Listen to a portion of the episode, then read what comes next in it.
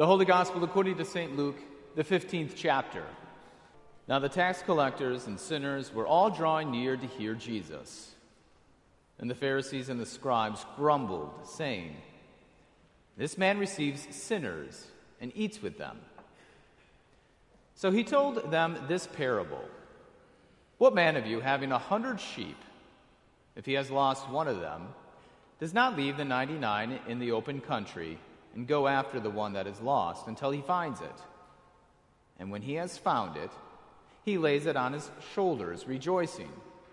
And when he comes home, he calls together his friends and his neighbors, saying to them, Rejoice with me, for I found my sheep that was lost. Just so, I tell you, there will be more joy in heaven over one sinner who repents than over 99 righteous persons who need no repentance? Or what woman, having ten silver coins, if she loses one coin, does not light a lamp and sweep the house and seek diligently until she finds it? And when she has found it, she calls together her friends and neighbors, saying, Rejoice with me, for I have found the coin that I had lost. Just so I tell you, there is joy before the angels of God over one sinner who repents. This is the gospel of the Lord. In the holy name of Jesus, amen. amen. This place, St. John, would be a poorer place without you. When you hear that, how does that make you feel? Try not to shrug it off as if it were nothing as impossible or meaningless or even as flattery. It's actually quite something how much you mean to us here. Ever since our Lord tracked you down and opened your heart and brought you here to us and transformed your life. And since you mean so much to us, I also hope that you will understand how important it is for you to be here every Sunday. At every celebration of your family and friends gathered around this Holy Eucharist. Not just that it's important for you to be here for you, it's important for you to be here for me. It's important for you to be here for the person who is sitting next to you.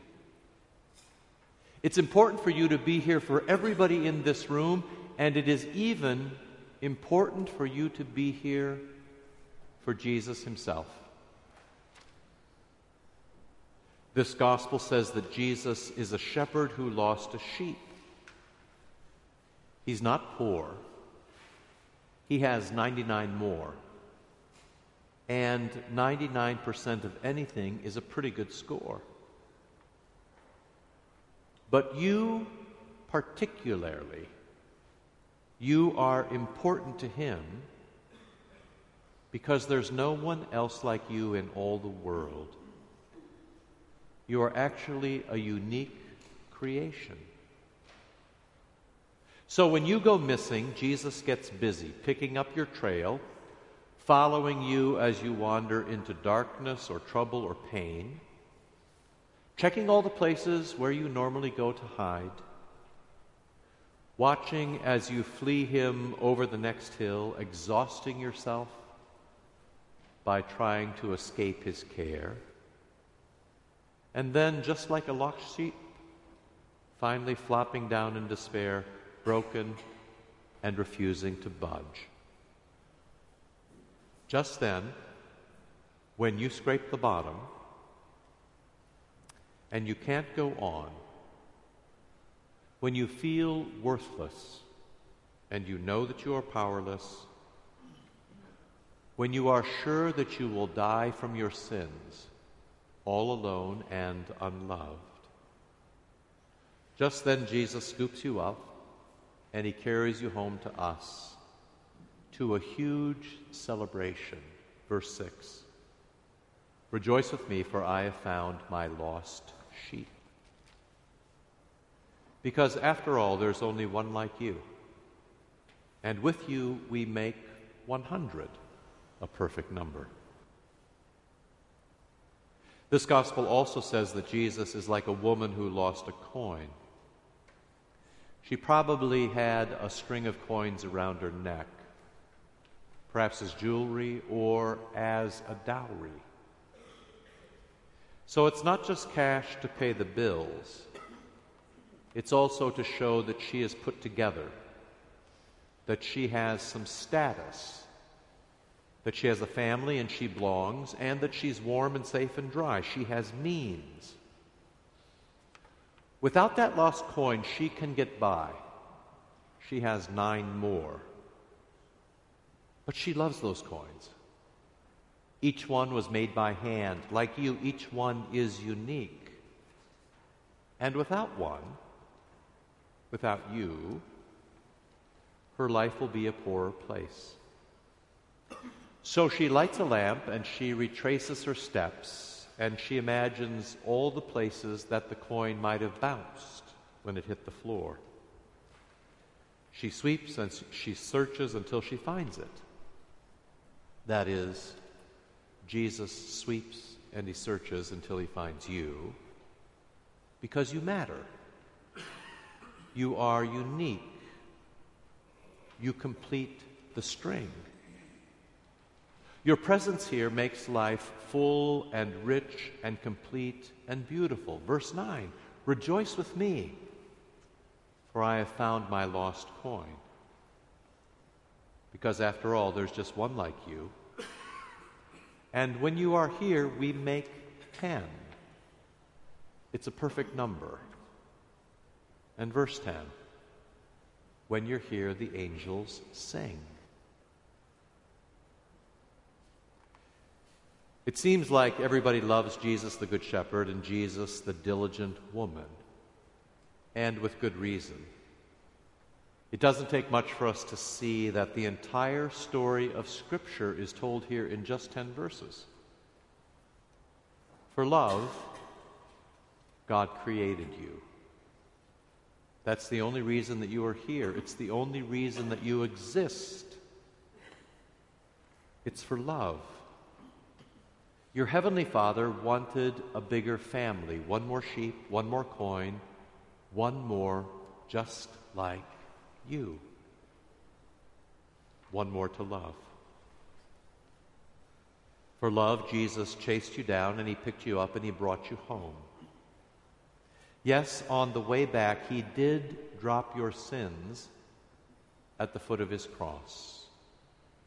Because Jesus knows that you're better off without them and he would rather die than hold your sins against you. For love, the Holy Spirit holds you dear. When you suffer, he sighs out prayers for you. When you do good, it's because the Holy Spirit has breathed good into you. Don't go home today thinking that these two stories are just about you and your private or personal relationship with Jesus Christ. In these stories, you see that sheep always have a flock and coins always have a string. You are unique, yes, there's just one like you, but you are just one of 100. You are a one of a kind, and each one of you is important all by yourself. But you are always one of ten. You are, of course, an individual. But you are also one who is baptized, baptized into the Eucharistic body of Christ, baptized into the one holy Catholic Apostolic Church. You are one of this congregation. You are one of us. You are always one of us. You see it, right? The story isn't finished until the last sheep is home. The story isn't finished until you are here and we are rejoicing. The story isn't over until the lost coin is found.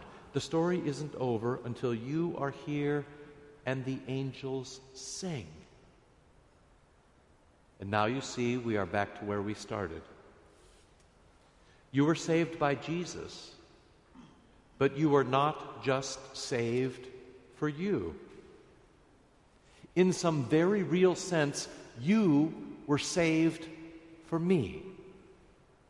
In some very real sense, you were saved for the person sitting next to you. You were saved for everybody else in this room. The truth is, in some very real sense, you were saved for every other person in the world, every other person who ever lived. So when you are not here, when you get preoccupied, when you wander away, when you sin, when you get lost, when you love your sins more than Jesus, and you love somewhere else more than this font and this altar, you should know that we miss you. And we worry about you. And we can only imagine the trouble that you are getting into or the pain that you must be feeling. When you're not here, we have one less saint to lean on and we've been robbed of your very unique gifts. Frankly, when you're not here, we're just 9 of 10. We're just 99 of 100. We are incomplete. If you want to press these stories in the way of the law, you can, of course. It is a sin to miss church. Word three for the promised land remember the Sabbath day and keep it holy. Translation be in church every Sunday, every Sabbath. But you should always remember that God spoke that word to bless you and not to curse you. And besides, you're never fully you. You are never fully human. And we are never fully church unless you are here. That's how much Jesus loves you. That's also how much we love you. So, see you here every week, just like the gospel says. Right here in this square block, right here in these pews, right here by this font and this altar, not only so you can flourish, but so I can flourish, as well as the person next to you and everybody else in this room. And try not to shrug it off as impossible or meaningless or flattery. It's actually true. Love you all. In the holy name of Jesus, amen.